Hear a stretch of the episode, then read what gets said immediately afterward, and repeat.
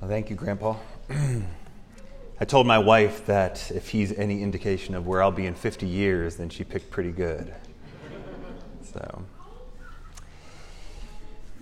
Proverbs 13:12 is a proverb everyone in this room can relate to. It says, "Hope deferred makes the heart sick." We've all felt this down into our bones. Your heart has been set on something, something that promises great joy, and it seems like it's just in reach. It's so close you can almost taste it. It's right there, and you go to reach for it, and right as you get to it, it vanishes. The house offer falls through. The clean bill of health doesn't last. The job interview seemed to go so well, and then no call back. It seemed as certain as the sunrise, but then it got dark. And children, you know this feeling too. You've waited all week for the sleepover, and then Friday comes, and your friend gets sick. And no sleepover. Total bummer. Or you've wanted that certain toy, and all the presents are unwrapped. Nothing. Hope deferred makes the heart sick. The Count of Monte Cristo, one of the greatest novels in history, is a masterpiece on this theme. The year is 1815, shortly after the fall of Napoleon's empire, and it begins with Edmond Dantes, a young, competent first mate of a large ship, returning home to Marseille, France, after a journey. Now, the captain died on the journey. And so when they reach port, Edmond is informed that because of his integrity and his competence, he is going to be named the captain of the Pharaon even though he's 19. Wonderful news, but there's still more. The love of his life, the beautiful Mercedes, is waiting for him to return so that they can be married. Things are looking pretty great for Edmond at this point, but clouds quickly roll in. Several men who are driven by envy and malice plot to destroy Edmond. They plan to make it seem as if Edmond is trying to conspire against the government on behalf of Napoleon. Now, Edmond and much less Mercedes know anything of this plan, and so they set about getting married at once, and they make plans and they throw a party. They are just to be, about to become man and wife, and during their betrothal feast, in the midst of the celebration, royal guards rush in arrest Dante, whisk him from his bride to be before anyone has any idea what's going on. In short order, Edmond, rather than being on his honeymoon as a newly installed captain, is in chains headed to the dreaded prison, the Chateau d'If, which is on an island thought to be inescapable. Edmond is thrown into a dungeon, the keys thrown away, while he'll stay for years if you want to know how the rest of the story goes, I'll let those 800 pages to you. Edmond goes from a wedding to a dungeon, from a captain to a falsely accused prisoner, from sunrise to darkness, from hope to hopelessness, like that. Do you feel the weight of that? Do you feel the heart sickness of hope deferred? If so, you'll know something of the feeling on the road to Emmaus. As two dejected disciples of Jesus Christ made their way out of Jerusalem, feeling the agony of their greatest hope having been deferred. Please open your Bible to Luke 24. We'll be in that for some of the remainder of our time. Earlier, we heard a reading from the beginning of Luke 24, and in our text for today, we'll continue on from there as we walk along the path to Emmaus. Luke 24, verses 13 and 14. Again, this is the word of the Lord. That very day, two of them were going to a village named Emmaus, about seven miles from Jerusalem. And they were talking with each other about all these things that had happened. We know from earlier in the chapter that very day was the first day of the week. This is the Sunday after Good Friday. Now, Luke has already given us the glorious news of resurrection, but we can't rush there too quickly in this text, or we'll miss Emmaus. We need to sink into where they are. See, these, these two travelers thought in this moment that they were disgraced disciples of a dead rabbi. Yes, they had heard a rumor that the tomb was empty, but they could make no sense of that. So rather than staying in Jerusalem, they're making their way out of Jerusalem. And the text says they were talking about the things that had happened. Well, what had happened?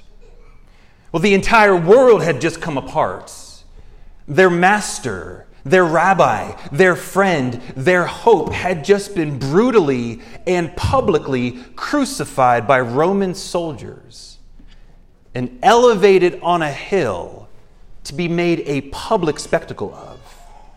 Right when they thought their future was the brightest, right when it seemed that Jesus was going to dispose Rome and take his seat on the throne and restore the glory of Israel Rome killed him as Israel cheered it on.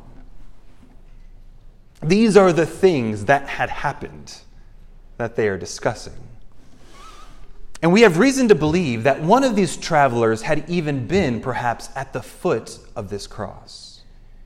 In just a few verses, we'll learn the name of one of the travelers Cleopas. Now consider John 19, 25, John's account of the crucifixion. He says, Standing by the cross of Jesus were his mother and his mother's sister, Mary, the wife of Clopas, and Mary Magdalene. Guess what another potential rendering of Clopas is? Cleopas. So it's very possible that this is the married couple, Cleopas and his wife. At the very least, they knew what had happened. Jesus had been arrested and condemned, scourged and crucified and buried.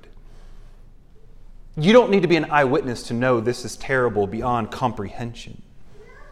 But it's possible, if not even likely, that one of them had watched it happen. They had seen the teacher bleeding and heaving. They had watched the soldiers mock him. They had heard his mother crying with an agony only a mother could conjure.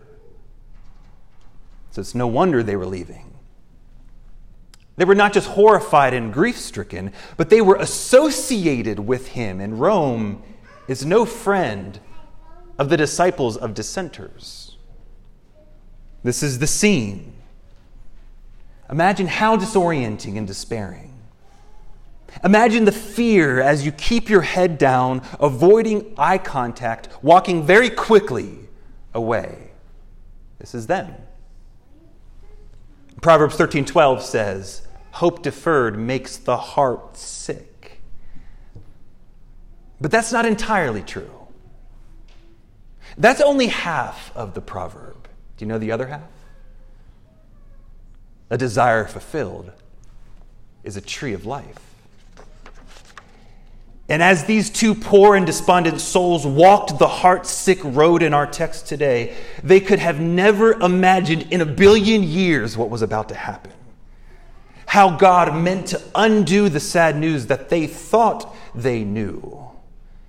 He was about to show them how the tree of death that Christ died on was to become a tree of life for them. But I'm getting ahead of myself. Let's pick up in verses 15 through 16. While they were talking and discussing together, Jesus himself drew near and went with them. But their eyes were kept from recognizing him. Now, this is a strange moment.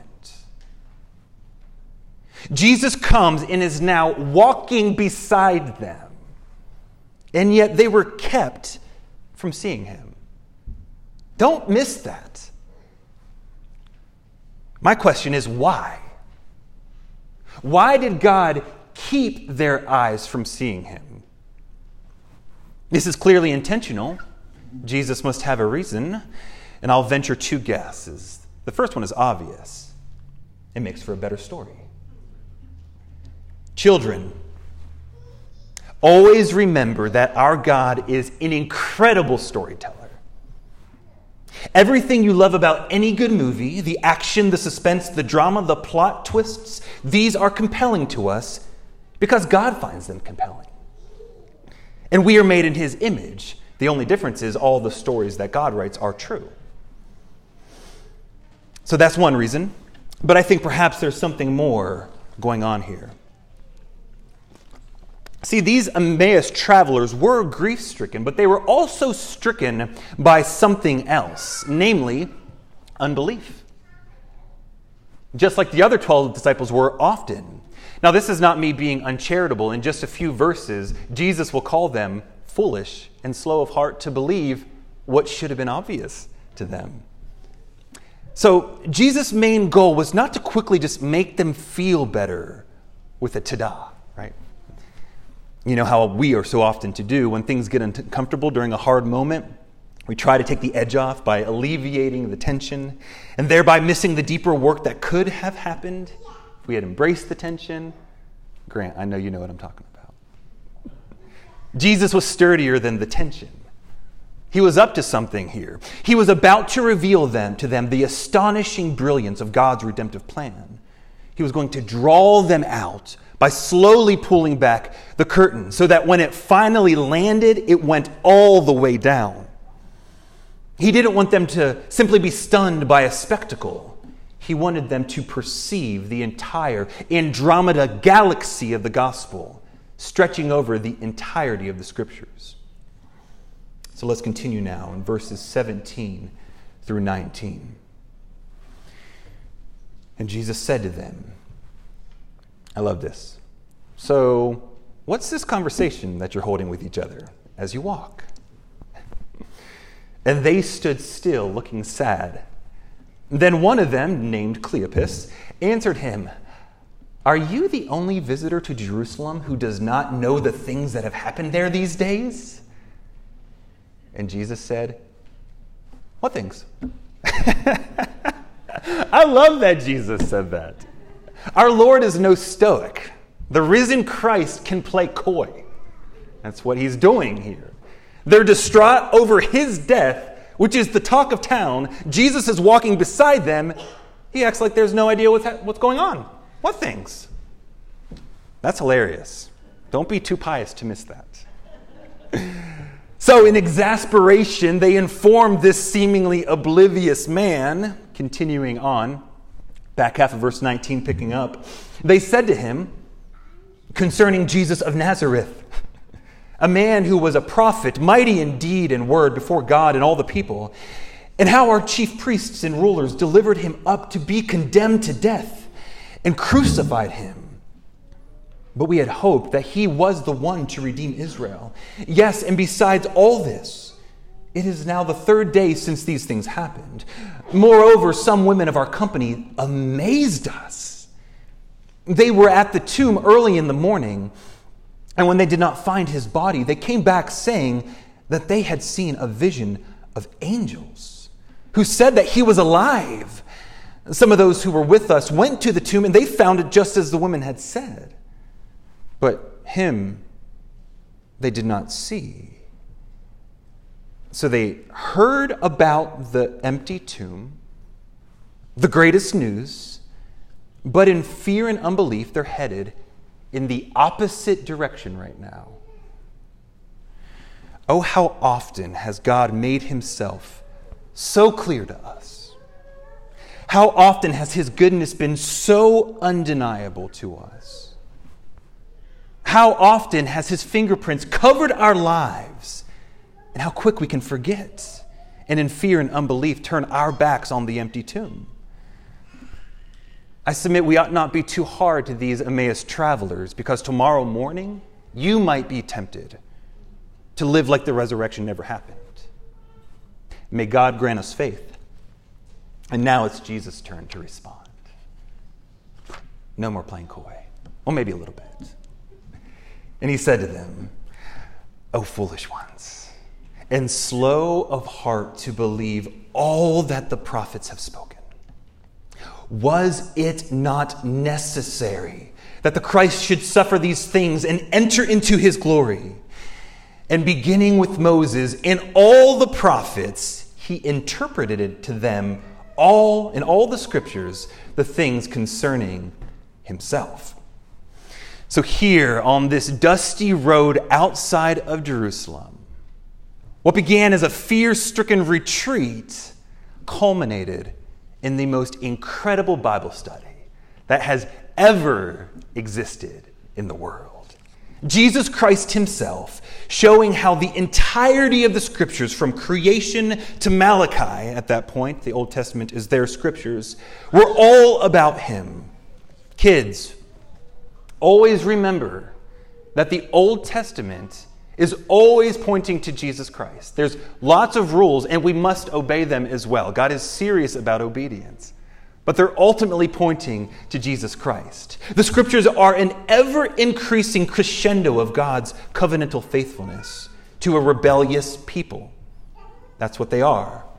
They're an ever increasing crescendo of God's covenant faithfulness to a rebellious people each prophet and each promise adding to the symphony of a coming Savior. A crescendo that culminated at the cross with a pause for three days. And then a peak at the bodily resurrection of the crucified Son of God. It was all foreshadowing Christ. And don't you wonder where specifically he took them in the scriptures? I would just love to have Jesus outline there. Perhaps he took him to the Exodus Passover, where the blood of a spotless lamb had to be painted on crossbeams of wood, so that an angel of death would pass over the people of God. Or perhaps he took them to Jonah, where a man was buried beneath the sea for three days, so that a whole nation could be saved. Or perhaps he took them back 700 years to the prophet Isaiah, where Isaiah spoke of a son who was to be born of a virgin who would establish a kingdom of peace that would quest out for eternity. Or perhaps he took him to the prophet Daniel, who spoke of a strange vision where he saw one who looked like a man being presented to God and given kingly dominion over all the nations. Or perhaps he took him to Zephaniah where God promised to Israel, who was mourning, that a king would come and take away their judgments and clear away their enemies, and who would rejoice over them with loud singing and quiet them by his love. Or perhaps he took them all the way back to Eden, where the Lord promised that the seed of the woman would come and would crush the head of the serpent with a bruised heel. Think nail on the cross. I'm sure he took him there and a hundred other places as the light of the resurrection now worked backwards, where all the shadows of Christ in the Old Testament put on flesh and bone and had a voice and a smile now. Can you even imagine this moment on this holy road? It's worth trying, is it not? Interestingly, even here, their eyes aren't fully opened yet. The dawn is just slowly rising. And it's not until dinner that night that the veil is completely removed. We'll see this a bit later in Luke 24. Skip down to 30 and 30 through 32. It says, When Jesus was at table with them, he took the bread and he blessed it, and he broke it, and he gave it to them. And their eyes were opened. And they saw they, they recognized him. And he vanished from their sights. And then they said to each other, Did not our hearts burn within us while he talked to us on the road, while he unfolded the scriptures for us? There is no doubt that this is one of the greatest conversations that has ever happened in the history of the world. And Luke, a trusted, careful, careful, brilliant historian, writing under the inspiration of the Holy Spirit, captures our attention as the resurrection starts to ripple out now to the surrounding regions. Now, in the remainder of our time, I want us to go back and consider something that Jesus said to them when he was confronting their slowness of heart to believe. In verse 26, he says something that would be easy to read over too quickly, but it is jammed with significance for us. It is the most important question that we answer well. Jesus said, Was it not necessary that the Christ should suffer these things, namely the cross, and then enter into his glory, namely his kingly reign? He acts as if they should have known why this was necessary. How would you answer that question? Why was it necessary that Christ suffer and enter into his glory? There is no other question that is as important for a human being to answer well. There is no other question that, depending on how you answer this, changes everything, both Monday morning, practically, and for eternity. And in the time remaining, I want to offer two biblical answers, though there are a hundred more, as to why it was absolutely necessary for Christ to suffer and enter into his glory. The first one concerns our eternity, the second one concerns Monday morning. First, why was it necessary? To ransom a people for God. To ransom a people for God. In this room, we all have different stories. We come from different places. We have different socioeconomic backgrounds, but we have one thing in common it is the great leveler of humanity. You were born in Adam, which means you were born in sin. And the wages, the wages of sin is death. That's what sin earns us is death. We were all born with a price on our heads. And if we, if we were to be saved, it would not be through becoming a little better or going to church or by attending the right school. It would not be through anything that we could do because we were totally powerless. Our salvation was a ransom situation. We would need someone strong enough and righteous enough and rich enough to pay our sin debt against a holy God. There is only one man who can pay a debt against God.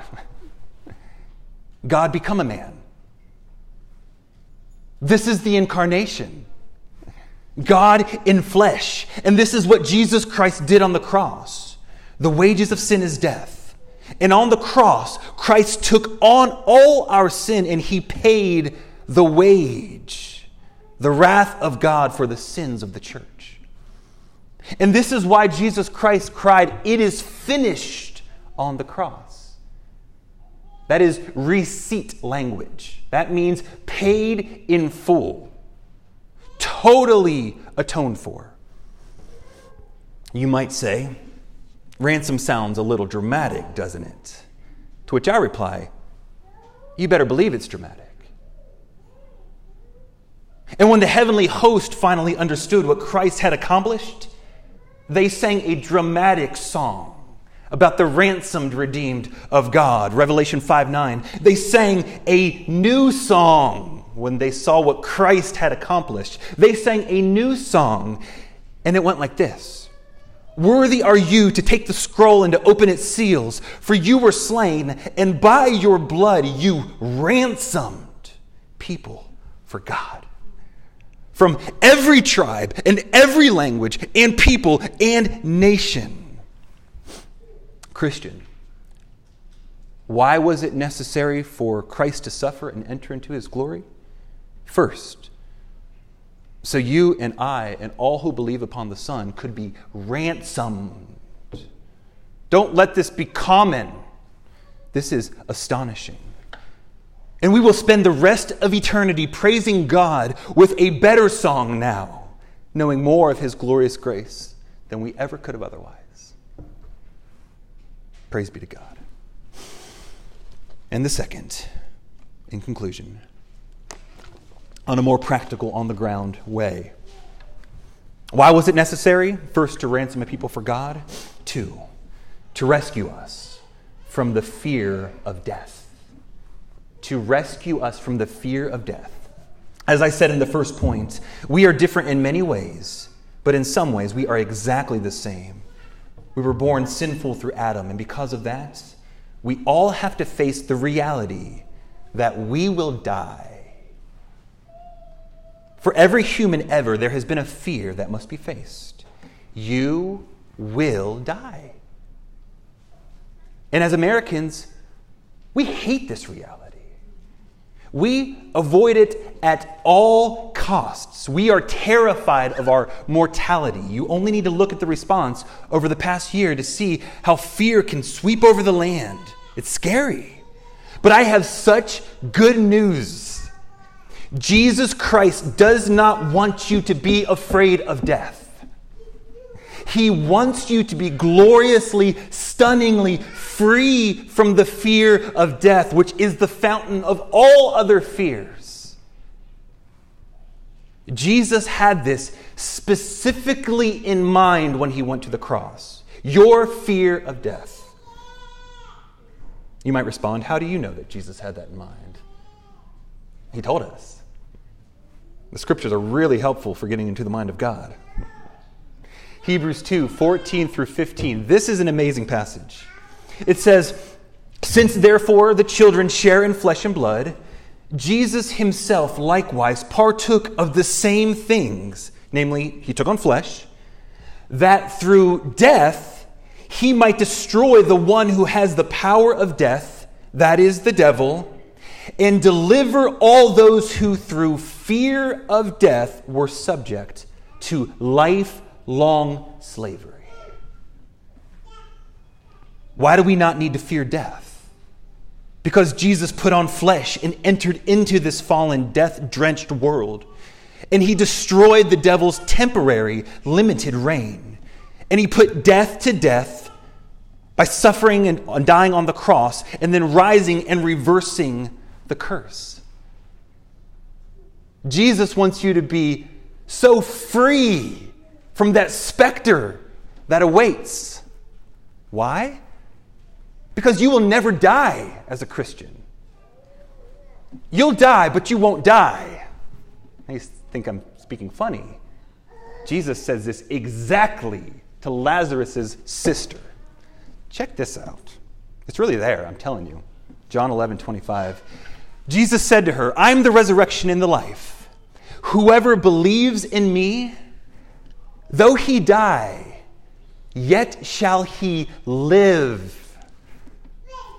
That is such gospel.